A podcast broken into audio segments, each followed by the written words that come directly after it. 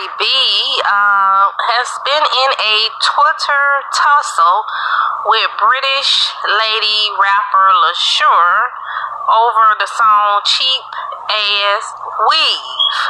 And she's decided to remove her song from streaming services after a Twitter exchange with the UK rapper Lady Leshurr. The vital hit contains the same beat as Leshurr's 2015 track, Queen's Speech 4. On a tweet commemorating the seventh anniversary of Queen's Speech episode 4 on Twitter, a user responded by saying, Cheap Ass Weave, Leshurr's response was a message to Cardi B. You mind asking Cardi if she can break me off a little change? She wrote, she used my beat and idea before her big break and is now a millionaire. And I got paid zero. Well, after um, you know, Cardi became aware of it, Cardi said that she only profited, you know, maybe two dollars off of the song, and that uh, did she want a dollar of it? Um, Leshurr said that she was just stating it because she made previously attempts to reach out to Cardi concerning the lack of credit and recognition of her track. Um, she even DM'd her uh, a while back, and that it took to this extent to get her attention. Well, Cardi has said that she will make sure it's taken down and that she sends her that dollar. Rapper DaBaby uh, mother's um, his mother his child's mother she's finally moved on from um, the relationship with DaBaby and has put all of her pent up emotions into the project that she just released her ep my side uh, the Florida native decided to seek full closure by playing her ex the deepest song on the EP uh, that dropped on Sunday, July 31st. She admitted that she played two songs off the EP to DaBaby. She said that she sent him Cap and Call Me Out My Name because those she think are the most deepest song from the seven track project. That's right, girl. Make some money off of that used to be problem. Kanye West and Kim Kardashian's divorce continues to drag on. Kanye has officially lost his fifth divorce lawyer.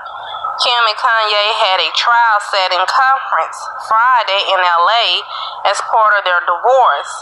Uh, Kanye's current divorce attorney, Samantha Spector, had previously asked the judge to relieve her as counsel saying her relationship with Kanye was irretrievably broken, though she wouldn't say why. She had a date set next week to officially withdraw, but the judge granted her request Friday, so she's out, and Ye is without a lawyer yet again.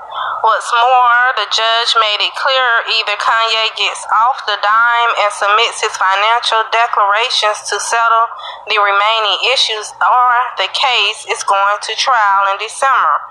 No if, and, or buts. If Kanye ghosts everyone, then in all probability, when the case comes before the judge in December, Kim will get whatever she wants. My, my guess is that maybe Kanye doesn't really want that divorce still and he may still have a chance because it's been all over the media that Kim Kardashian and Pete Davidson, her boyfriend, have ended their relationship. A source close to the couple tells CNN they did break up this week amicably due to distance and schedules, the source said. The pair who became Instagram official in March and made their red carpet debut in May have been romantically linked since October 2021. So you're back in, Kanye. Congratulations to Chrissy Teigen and her husband John Legend. Um, they are going to be adding one to their family after uh, Chrissy experienced a miscarriage last year, and she has announced in the news that they are expecting. So, congratulations on that to the both of them. Meanwhile, producer The Dream, you know, everybody knows The Dream. Uh, he has spoken on about why uh, it's been a situation where Keyshia Cole has said he isn't giving her any songs. Uh, well, it has something to do with Beyonce. Uh, apparently, Keyshia Cole dissed Beyonce in a song or whatever.